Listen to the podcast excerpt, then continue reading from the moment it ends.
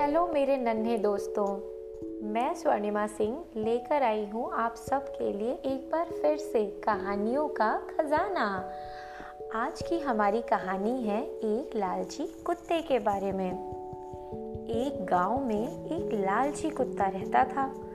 वह गाँव में घूम घूम कर खाने की तलाश करता था।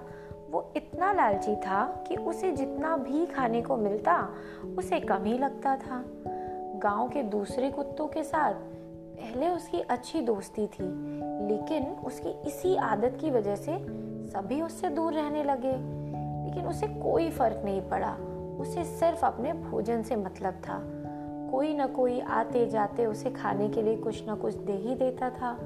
उसे जो खाने को मिलता, वो उसे अकेले ही चट कर जाता था। कभी भी किसी के साथ शेयर नहीं करता था।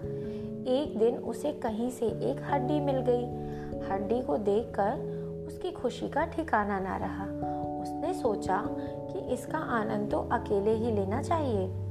यह सोचकर वो गाँव से जंगल की ओर जाने लगा।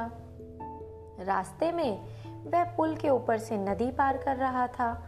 तभी उसकी नज़र नीचे नदी के ठहरे हुए पानी पर पड़ी।